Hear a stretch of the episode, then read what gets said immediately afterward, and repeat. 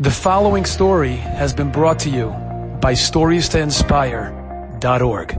One of the ways we supported ourselves after our marriage was, although we lived in Eretz Yisrael, my wife had a day camp where, back home in Muncie, where she would come home in the summer. She would run this day camp for little tiny tots, and that was, we made pretty much the money that we would live on for the rest of the year. I don't remember what we earned, eight thousand dollars or nine thousand dollars, but that was really a big Pre- piece of what we would live on for the rest of the year. So we couldn't come home Sukkot, we couldn't come home Pesach, we could come home in the summer, and we bought our own tickets, by the way. Nobody could pay our tickets.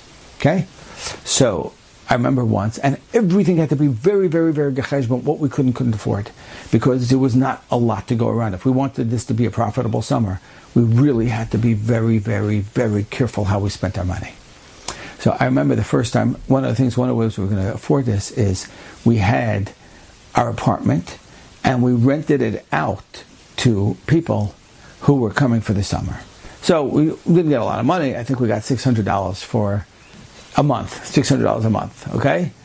Um, because our mice, uh, the day we were leaving, we were supposed to leave that night, on an El Al flight, and my wife had to go to work, and I was getting the apartment ready, and I got a call from my sister, and my sister says to me, Um, you know, what's going on? Do you need any help with that? And I tell her I'm just getting the apartment ready. So she says to me, okay, um, do you have extra blankets for these people? And I said, no, we have two blankets. We don't have extra blankets. She's like, you can't rent out a furnished apartment and not have a few extra blankets. That's not called a furnished apartment.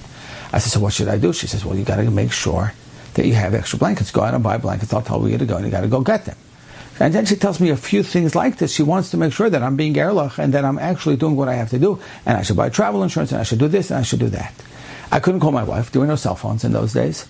So what am I supposed to do? So she gives me a list. My sister gives me a list of all the things I should do. And many of these things are to be purchased in places that are quite a distance from my home. I didn't have the money to spend on a cab. So I spent the next many hours marching around Jerusalem. I lived in Ezra. I had to walk into Ge'ula, and then from Ge'ula I had to walk to Echov Yaffa, and from Echov Yaffa I had to walk up to Center one, and then I had to come back down through Mataz, through Sirach. It was hours, and it was the summer, mind you. Hours and hours of walking, and schlepping bags and bags and bags. And finally I came home three or four hours later. By that time my wife was, was home, and I looked at her and I said, Chavi, you're going to kill me, what I just did. I'm telling you, you're not going to be happy with me.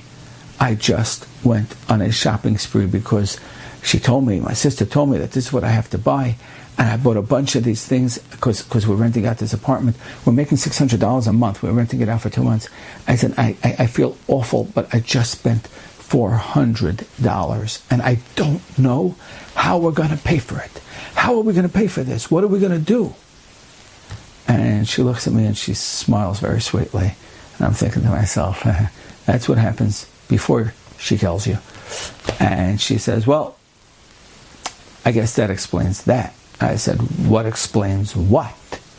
And she says, well, five minutes ago, we got a phone call from El Al. They are overbooked on tonight's flight. That's leaving at something like eleven o'clock. And they just don't have enough. And they said they're giving us about a few minutes, ten, fifteen minutes. We should call back. They will rebook us on a flight six a.m. tomorrow morning. It won't make a difference when we come in.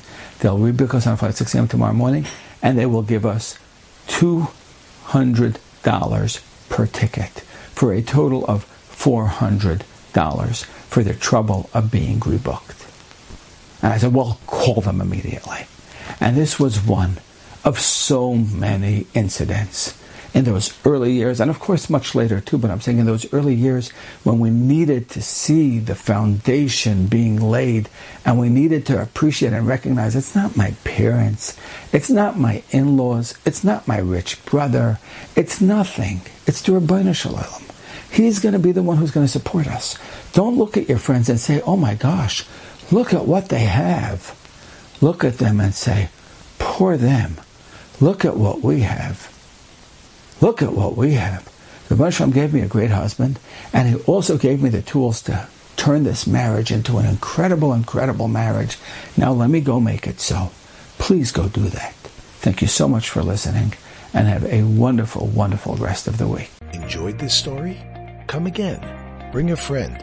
stories to inspire dot org